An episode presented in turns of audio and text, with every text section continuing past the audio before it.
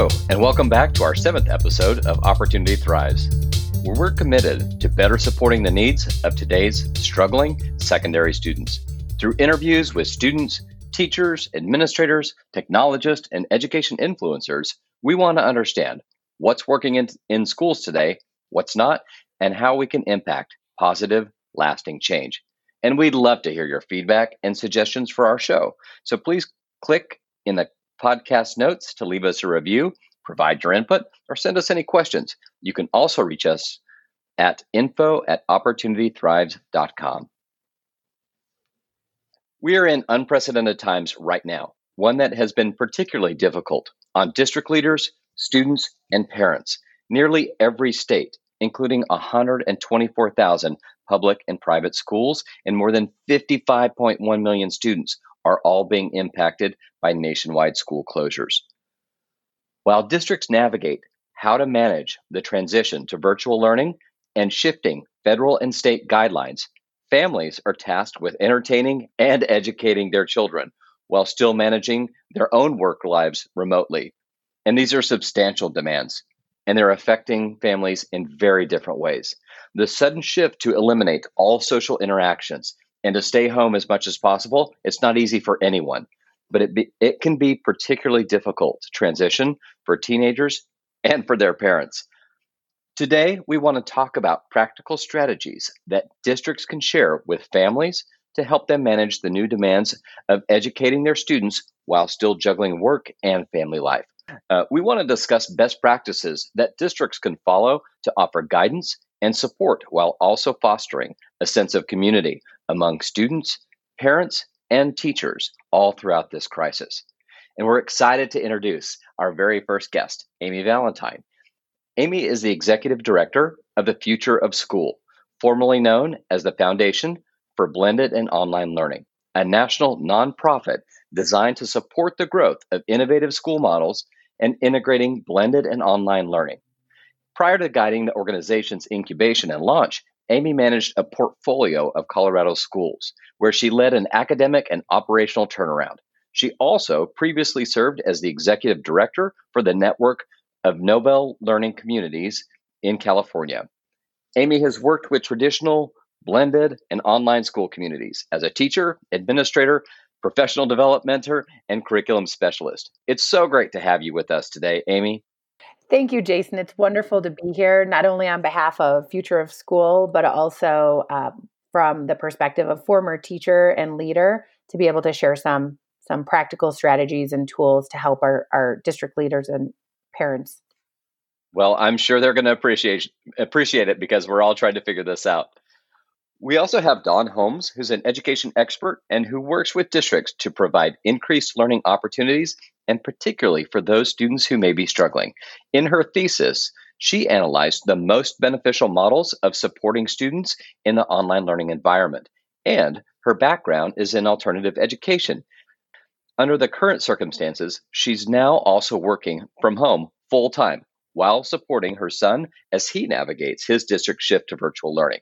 We look forward to learning more about your experiences and hearing your tips. Dawn, welcome to the show. Thanks, Jason. I'm excited to share things that I've learned from some of the, the brilliant educators I work with in the districts I support, and then also just things I've picked up at home. This is new for me as well to be on this side of the whole parent district relationship and this big shift for our students. Well, we're glad you're here and we value your insight. And I agree, we are all learning in this together. So, um, to get started, Dawn, would you share the first step that you think that districts could take in acknowledging the stress and the anxiety of the current situation? Sure, Jason. I think just being open and transparent about what we're all experiencing is really important to um, just sometimes to put some words to what people are feeling and let them know that it's okay that this is new and maybe uncomfortable or maybe challenging it's good to reassure parents that you really do have a solid learning continuity plan in place. But before we can get to that, we really need to understand what each family situation is. We need to know what other support they may need. So be sure that your first priority is that the family's healthy and safe. Um, you can research various resources for food, shelter, technology. Um, a lot of state um, education agencies have places on their website that list by region or county or district or however your state education system's divided. Um, be ready with those answers as you encounter questions like that with families. It's great to take care of their basic needs first so that then we can begin to really partner with families um, to move forward in continuing educating our students. The only other thing I'd add to that is be sure your teachers have plenty of room to be um, establishing contact with families and building connections. Before we get to academics, we have to make sure that we've kind of eased the minds of parents that we're going to be there to help them. We have a plan, we can support their students, we can support them. We know that this is is new to them and we don't expect that they're going to jump right in and be the experts. Dawn, I think that's great advice. And um, uh, Amy, you have a, a, unique perspective on this. I'm curious to hear your thoughts on this as well. What do you think districts can do to recognize the stress that families are facing, especially as it comes to that shift um, to virtual learning? Sure. It's a, it's a really important, um, great question that people are asking now. Over the last couple of weeks, we saw district leaders, principals, and teachers in a position of uh, fight or flight, right? It was what can I do today to get in the hands of my students what they need? To Dawn's point, whether it's food or the technology or, you know, following that Maslow's hierarchy of needs, you know, it's been interesting to watch that, to watch schools um, demonstrate to our society as a whole how important that is and how much schools and educators do to fill a variety of needs for their students. So, in terms of acknowledging the stress that that really is it. It's when when a district recognizes the stress that families are facing whatever type of stress it is that is the first step and i think that's the biggest step. Uh, pretending that it isn't there downplaying the situation um, i think you know that that tends to make it worse because families are looking to their schools now more than ever for that guidance we see this flipped model. It's, you know, like we, we've talked before about the flipped classroom. Well, now we have the flipped model of K 12 education where kids are at home being supported by their families in, in this time where um, we have a high unemployment rate in our country, right? So there, it's a very there's a lot of social changes that are happening right now. So as much as district leaders can keep in mind the big picture, that macro level, that there are so many moving parts and acknowledging and even saying outwardly to families, we know and understand that most families and students are not acclimated or they're most, you know, you're not used to virtual learning programs and we're going to help you through. We're we're building this with you. So it's that building the train while you're building the tracks, which is a little, you know, counterintuitive to human nature, which is predictability and um, being able to control the variables, which is what a lot of people do. And so I think it's remembering that virtual learning programs they're well they're not new to some people. They are new to most people when we look at the k-12 education space. So connection at all levels i think is of critical importance.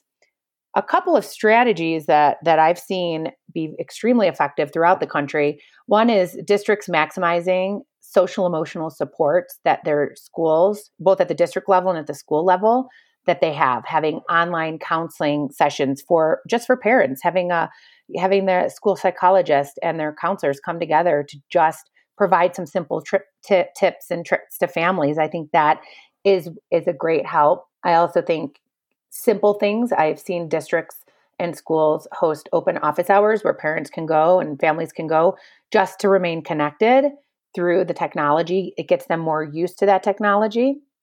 One thing that we're doing at future of school and, and again we're a nonprofit so you know we're not a consortium of districts or anything is we said, what can we do to honor and recognize educators?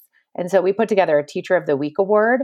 It's, you know, we're going to give awards to a handful of teachers that they can use that money to set up their remote learning environment. It helps offset a little bit of the pressure on the teachers right now. So if a district can do something where it's a recognition or a shout out, those simple things go a long, long way to building morale in this new learning environment.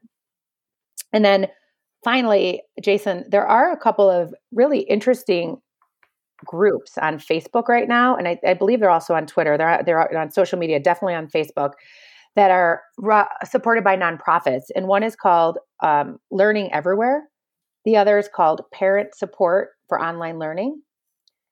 And another is called Future of School Stories. And so these are um, organically growing, growing very quickly, uh, networks of parents, educators, and leaders where they can connect and find resources and even just find a listening ear. So I would recommend looking to the nonprofit sector. There's lots of us out there that are that want to help, that have resources to help um, to support the needs of the transition for districts and families.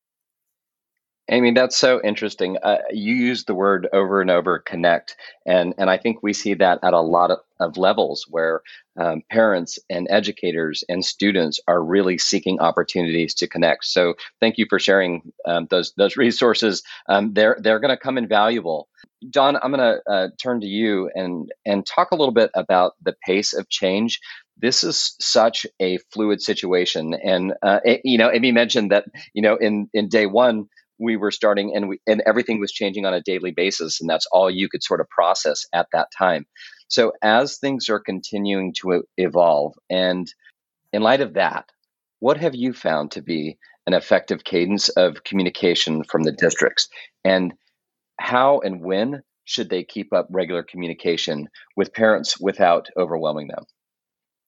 Sure, Jason, that's a great question. The, um, in order to be effective in your communications with families, one of the things that's really important to do is just pause for a second before you start communicating and think about um, what's the most effective medium for communication with the parents in the community that you're serving.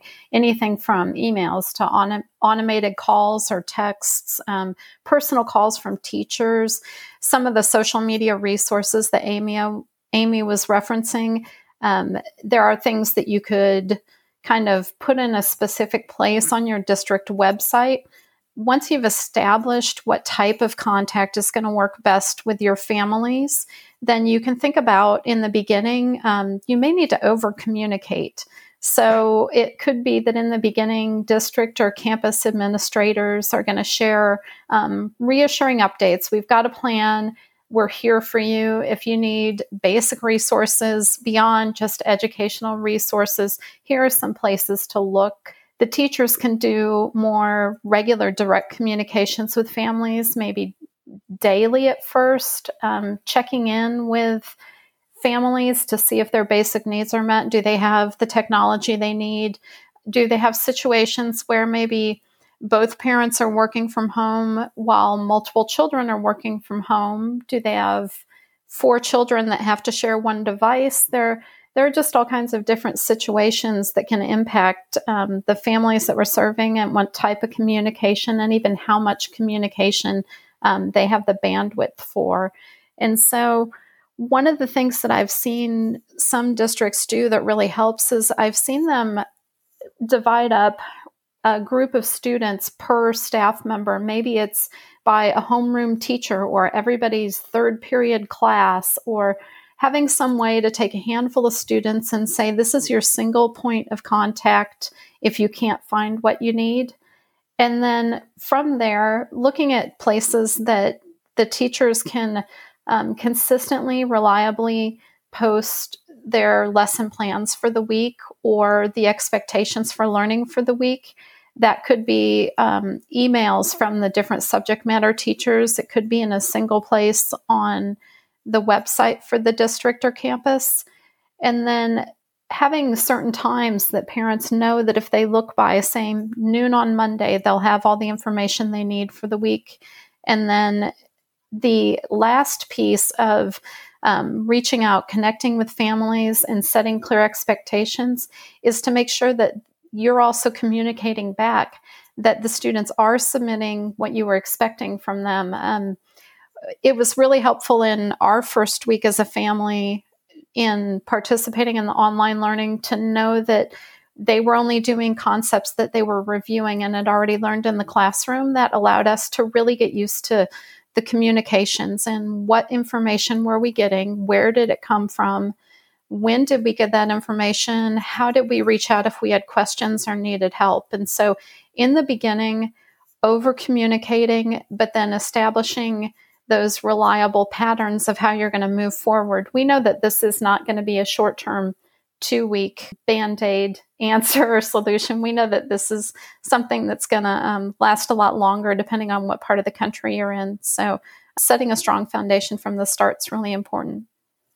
Dawn, I think one of the interesting things that you highlight is in this period of crisis, we've seen so many people get creative and innovative in the ways that they're solving uh, the challenges that are in front of them and and in an effort to make sure that our students feel supported in that. And i think you know those strategies that the districts are doing to to find that single point of contact it's so powerful. Uh, thank you for sharing that um, Amy, from from your perspective, um, you know you see things at a at a national level. Um, could you share some communication tips that you found to be helpful um, to provide consistent and accessible communication for families? Absolutely. And I, I, ran across a quote recently that speaks to me, and I've been sharing it out on social media, and it, it addresses my philosophy on this question really well. And it was Oprah Winfrey a few years ago said, great communication begins with connection. And so I think what we're going to see coming out of this down the road, you know, we call it six months, two years, is the critical importance of connectivity, being connected with your school community, schools being connected with their families, and also the vital role of the teacher. When you work in education, and if you've been an educator, you've worked in leadership, that's a, you know, it's a commonly held belief I think that socially we've seen um, the role of teacher. You know, there's been challenges over the years, and um, you know, with change the changing of society and the morphing of our society. So, really, to me, that communication piece is critical at the district and school level, but even more so at the teacher level. So, my a secondary philosophy is that what's most important related to communication, and Dawn brought this up very eloquently, is it's that it's happening. And to me, it's that it's happening in a variety of ways. It's that over communication piece and also tapping into different mediums that speak to different people's styles. There's some families that, you know, they, they just don't tend to text or they won't pick up the phone if they don't know the number. So it's taking that message and sharing it out in the ways that you know your community or your families will will be able to access it. Uh, some specific tips and strategies that I've seen happen is communicating even if you don't have a lot of information. It's been very heartwarming to see and hear from families that they appreciate when the district or the school says, this is the update we have this is this is what we have for now we're you know we're we'll have more for you in the next few days in terms of how you're going to pick up your remote learning packet or when we might come back into the building or how you can access your your child's medication before we close. So communicating, even if you don't have the answer and it's not this perfect uh, press release or this document, is it, that's really critically important. Uh, just like we see um, different governors doing in the state, holding press conferences on a regular basis. I don't know about you guys, but I have never seen so many political press conferences directed to the people updating them of the state of affairs and that's it's i feel better when i see our state governor on even if he doesn't say anything that's earth shattering it it it lessens that the the fear of what's the next thing he's going to say and it makes me feel like he's just he's caring about the people and i think that's something that can be modeled at the district and school level. Dawn also brought this up and i'd like to reiterate that the student centered communication to me mm. is paramount right now.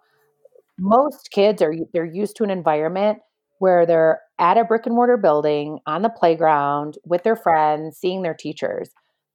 There's a community of students that have very successfully been graduating from full-time online programs, home-based homeschool programs. There's a there is a lot there's over the last 10 years there have been even more variety in school choice but because it hasn't been mainstreamed the majority of americans don't don't haven't seen that. So now we're in a situation where it's remote schooling for everybody and keeping kids at the, you know at the heart of that communication is really important so that they don't feel like they're in isolation because they in most states they can't go outside and play with their friends. So it's how can we use video tools? How can we use an online platform to have just even a, a 20 minute social 20 minute social time for the kids to connect and see each other. So I think that's really important too. And I think we're going to see a lot of ingenuity come out of that, creative solutions. um, I would recommend to districts and teachers to try to do the live direct instruction in real time, even if they're short, even if it's a teacher, you know, once they have their platform approved, kids are missing that. I'm hearing that over and over that the absence of the instruction in the online medium it's it's such a disparity from a teacher, you know, the, the one size fits all model where the teacher's standing up in front of the class and kids want to see their teachers in the online setting. They want them to be giving the lesson. There's a lot of great resources and tools like um, for those uh, tutorials and for direct instruction. But again, it goes back to the connection that the that that the student has with their teacher. They're going to absorb it faster and and oftentimes better if they have a connection with that person. They get to see their face versus a speaker who's been trained to get deliver that lesson. My last tip would be to see what's out there. There's so much information. There's seven remote tips for remote learning related to communication. There's communication strategies for remote learning for special education students. That people are sharing a lot right now. And mm-hmm. for families that want that disaggregated customized resource, if you Google it, you likely will be able to find something that you're looking for or something related to it. So I would also encourage families to see what's out there and to districts to share what's out there that they're comfortable sharing that's of a credible resource. Yeah, that's great. Those are such great ideas. I mean, I think I think of our kids who have been in the classroom for the first you know three quarters and now this last quarter that whole connection to their teacher is different. And and and we echo that same thing. We we see kids missing their their teachers. So i think those are great strategies. I'm gonna um since you were talking about that that teacher um, connection to the family on there i want to ask if if um if you have any advice or suggestions for families that are having to juggle their child's education while also keeping their work life and their their their other family um, demands as as well. Uh, so, any recommendations that that you have seen uh, that are work and that districts could also support in that capacity? Yeah, I'll answer from the personal perspective first, and then um, you know from the district perspective. Um, I've I've worked from home since 2005, and I so I'm I'm a, I would say I'm an expert at it. I would put myself in the pro category of the working from home piece. Um, and I have an 11 year old son, and my son goes to a, a local charter school, and he's uh, he's home, he's here, and so I've personally had to juggle it. And at the same time that I've had to that he's had to learn this new remote learning environment, my job just by the sheer nature of our name has the workload has increased exponentially because this is something that at the Future of School, at our nonprofit, we give scholarships to kids who talk about the impact that blended and online learning has had on their lives. We've been doing this, this is our fifth year. We give grants to teachers who are innovating in the classroom, who want to bring their classrooms to the 21st century now. We do publish impact reports to be able to educate people about the importance of it.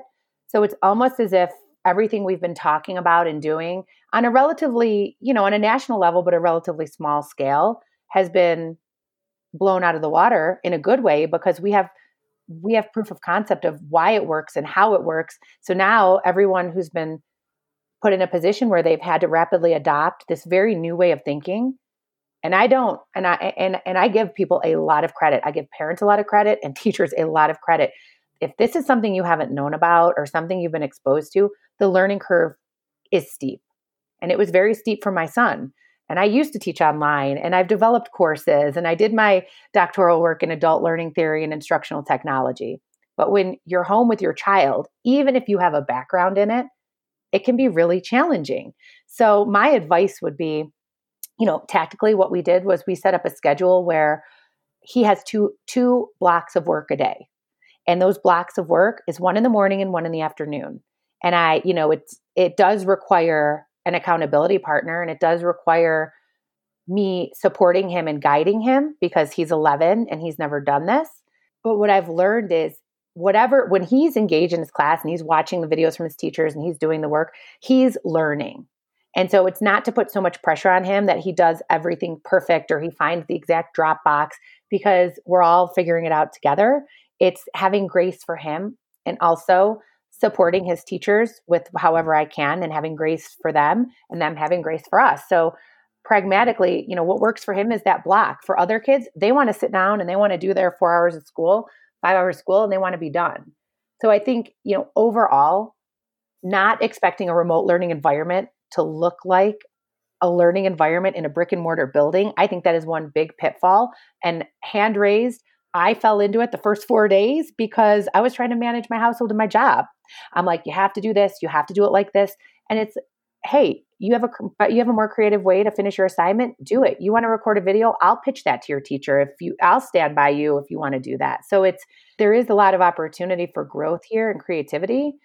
So I would say to a district and a school, if families and kids are coming up with creative ways to demonstrate mastery and knowledge, please don't tell them they can't turn it in. Don't tell them not to do that because that's the whole that's the beauty of where we can end up with this is it's going to it's going to show us what's possible when we integrate technology in schools and we have this blended model across our country that it's going to open doors for us that we can't, can't even imagine. So um, I'll get off my soapbox here because I could clearly keep going and say that it's a, it's a challenge for me. It's like that, um, you know, it's, it's like in anything, it's Murphy's law. I, I'm, I have a lot of knowledge in it, but when it comes to your own family and child, it can be really hard. So have patience, have grace, teach math through by making recipes in the kitchen, use ingredients, empower kids to demonstrate their knowledge in creative ways. All of those things, there's a place for that now. Yeah, that, that's. Uh, I, I, think um, we're at the intersection of innovation and grace because there's there's some rough ground in the middle where those two meet. Parents, families, students, teachers, we're all experiencing that right now. Um, Dawn, how how about you? I, I, I know you you have both personal and professional experience with this. What what tips can you suggest? Sure, I love what Amy had to say. I absolutely understand where she's coming from. I too have worked from home for several years and would also consider myself in the pro category. But working from home by yourself um, is very different from working from home. And um, many families have a spouse working from home as well. Um, I only have one child, a seven year old, working from home. And the biggest thing that I can say to districts that is very similar to what Amy was saying is to be flexible um, know that there could be two parents who are considered essential workers that aren't at home at all. There could be teenagers who are trying to keep up with their own learning while they're looking after smaller children because daycares are closed. And so we really have to think about flexibility. We can not only allow students to demonstrate what they know in different ways and submit work in different ways, but even in terms of our guidelines for schedule, know that some students may need a week's worth of lessons up front so that over the course of a week they can figure out when they can fit in which piece of learning based on um, other responsibilities that they may have. But the one beautiful thing that that could come from this is that the students are going to really if we empower them give them the tools they need give them the support they need they're going to be able to really um, take some initiative and take control of their learning. And what wonderful life skills what an opportunity to teach students things that are going to help them succeed wherever they end up beyond high school. And um, i'm excited to see what that's going to do for our learners when we return to school in the fall. I'm excited to see how this flexibility and innovation both on the part of the districts and the students is going to impact the way that we approach education in the future I think that while this is a really challenging time, um, what an opportunity to learn new tricks and to teach our students new tricks. Dawn, I couldn't agree with you more. Uh, uh, uh, I think there are some very silver linings that are coming out of this, and and and I think our, our students will be more prepared for the future that faces them because what we don't know is what that future is going to look like. But my my guess would be, and, and a lot of theorists follow this as well that we will be doing more uh, virtual activities and figuring out how to navigate that early on is going to definitely help our kids up front. Amy, what would you su- suggest to districts who are developing resources for families and a place to direct them to answer questions about virtual learning plans? Um, any any ideas or suggestions on what it should look like and what should be included in that? I do, yeah, and I kind of broke, uh, you know, my thinking around this into three different buckets. I think there's three critical pieces. One is timing. The second one is the location. And the third one is the longevity. So th- there's so many tools and resources out there right now, which which is a good thing, right? Where there's sharing. It's we see the saturation of information, right? Whether it's a platform or a uh, best list of best practices. And so I could see as a district leader it being overwhelming as, you know, in now that we're in this phase where people are starting to realize in some states, you know, kids won't be going back to school till next year. and in other states it's it's potentially coming. That I could see one of the barriers being we don't want to roll this out until we get it just right. We want to get it perfect because we want to make sure that our uh, virtual learning plans are, you know, are neat and tied up with a bow and that we communicate that effectively. I have great respect for that, but I also think that providing the resources right now is critical. Asking question, you know, asking questions of parents if necessary and then providing answers and support. So you've got the virtual learning plans, which is the, you know, that's the instruction, the tools, the how's the teacher going to support. So you've got that kind of one way side of it. And I think that there also should be a, a second avenue to that, which is the two-way communication going on with families. So once the timing, you know, once the district leader can come up with what they feel like is is sufficient that they can enhance, then the second piece is the place. Finding a location, a one-stop shop. Where can families and kids go that they know that this information is going to be? Maybe it's the website, maybe it's through email, but at least they know that if they, even if things are being communicated from different angles, they know if I go to Infinite Campus or if I go to my Google Classroom, whatever it is, that if I go there, that that's where the information will be, even if I miss it. I think that's really important. And you can create this kind of school mailbox concept in there where you can gather inquiries, you can share responses. And I think the sharing out piece is is also really important. I would love for my son's school to have a weekly top 3 FAQ. I would love that. I'd love to see here's the top 3 most common questions we got this week and here's here's the answers to them because even if it's 5 people asking the question, it's more than one. And other parents are going to have likely those questions because they may not be there yet. They may not have even reached that place in the content or in the remote learning plan. In that recycling of information back to families, share a, a, highlight from a teacher. Ask your teachers to take pictures of their learning environments. Give a quote or a morale booster. Visuals that uh, that are low taxing and low energy can go so incredibly far right now.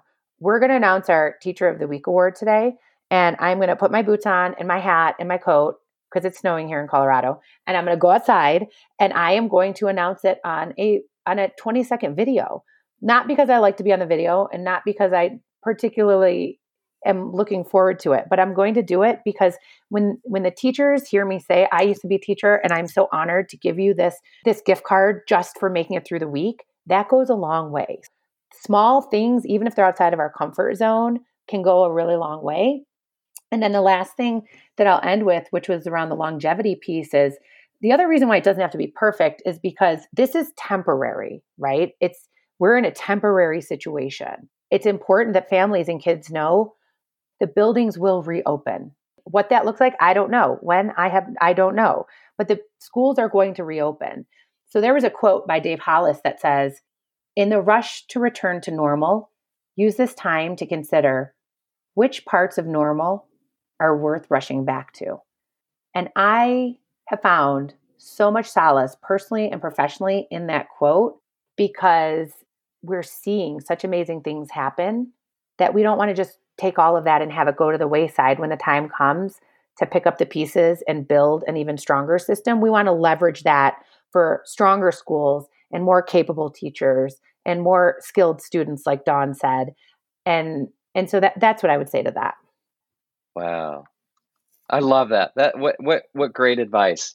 Um, and it, I think it it it plays so much into the conversation that we're having that we're identifying these these beacons of of hope and light and creativity and innovation that are being really effective. Um, so I, I I love what I'm hearing. It's a, a great great idea. All right, Dawn, I'd love to hear your thoughts on this as well, because I know you have some great ideas about providing best practices for effective resources to families, especially who are adjusting to this new virtual type of programming.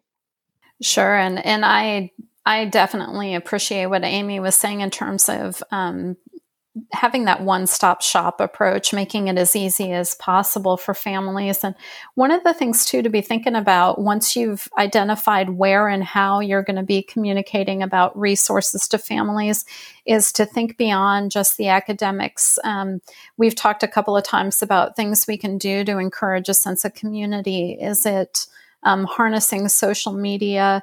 To be able to establish um, parent communities, you know, by grade level, by subject, by class of 2020, um, by eighth grade, and so forth.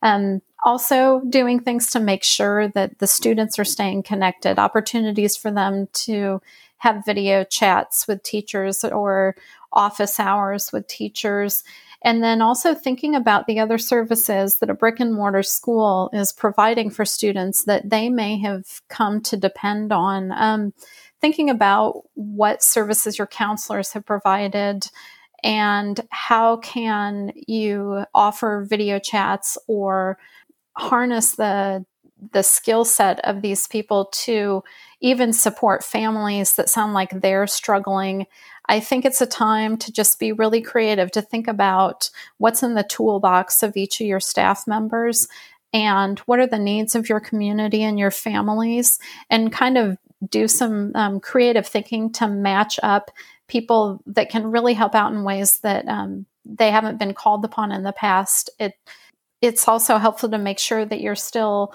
um, checking in to make sure they still have the meals, the technology, whatever resources they needed, because as the situations evolve, as more people lose jobs and may have a harder time providing, those needs in the beginning can still change over time. Um, this is definitely the short term.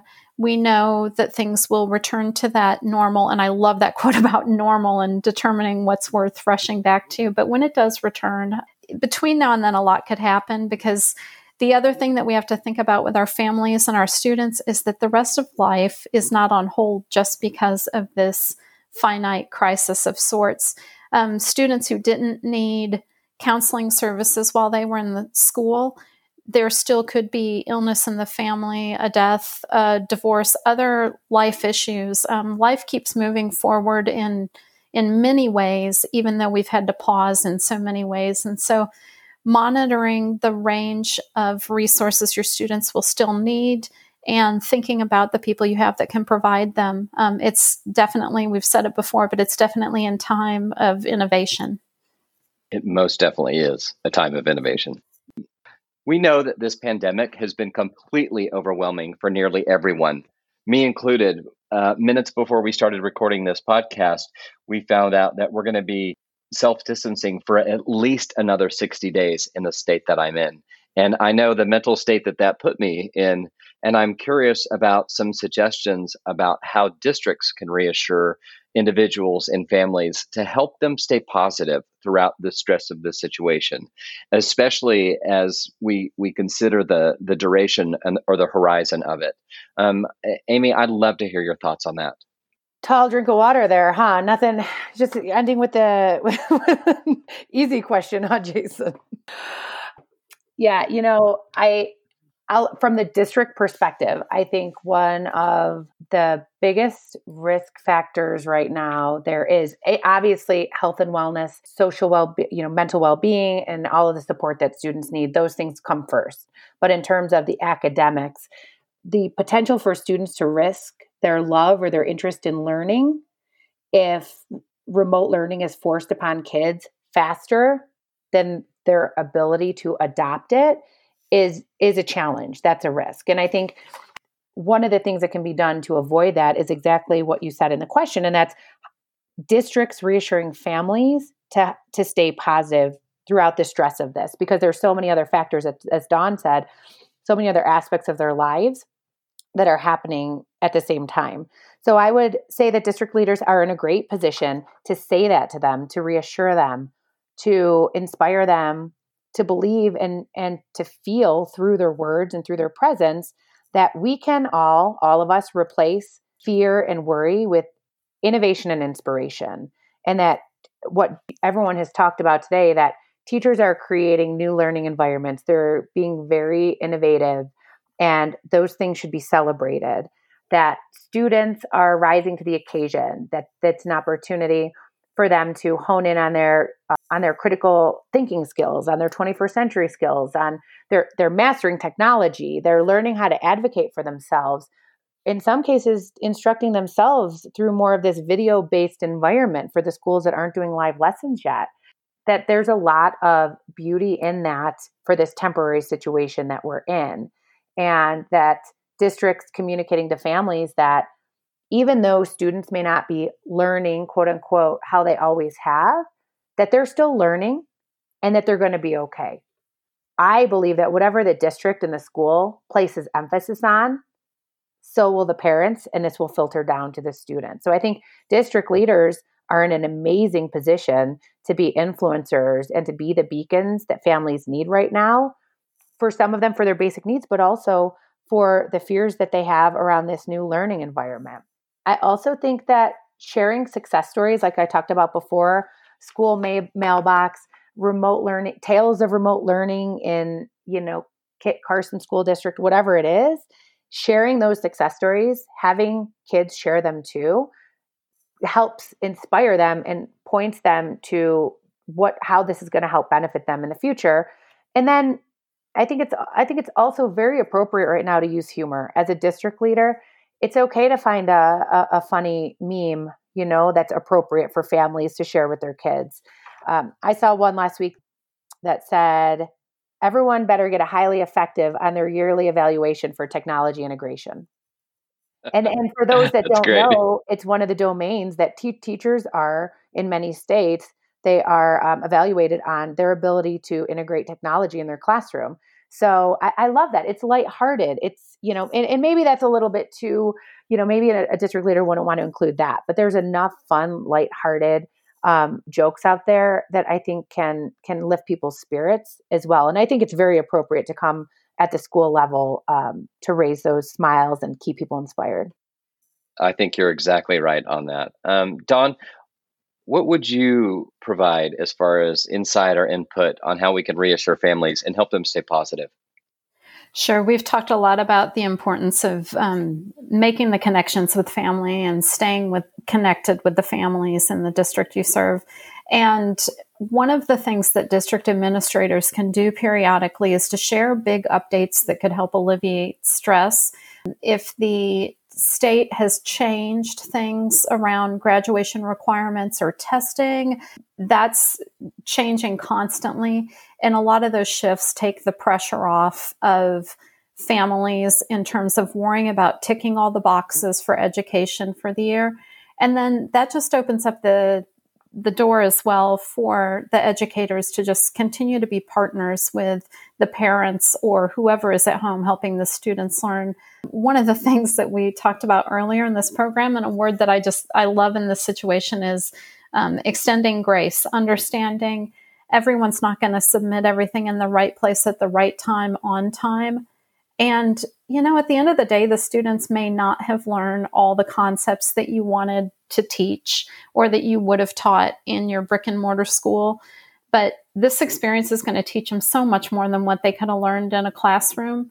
So if parents do have a lot of demands placed on them outside of trying to help their students learn, it's really important that when they do get to, ne- to connect with their children, they're getting to use what their skill set is to teach students, whether it's cooking, gardening, fixing broken appliances. Um, just anything that could be a learning opportunity for students.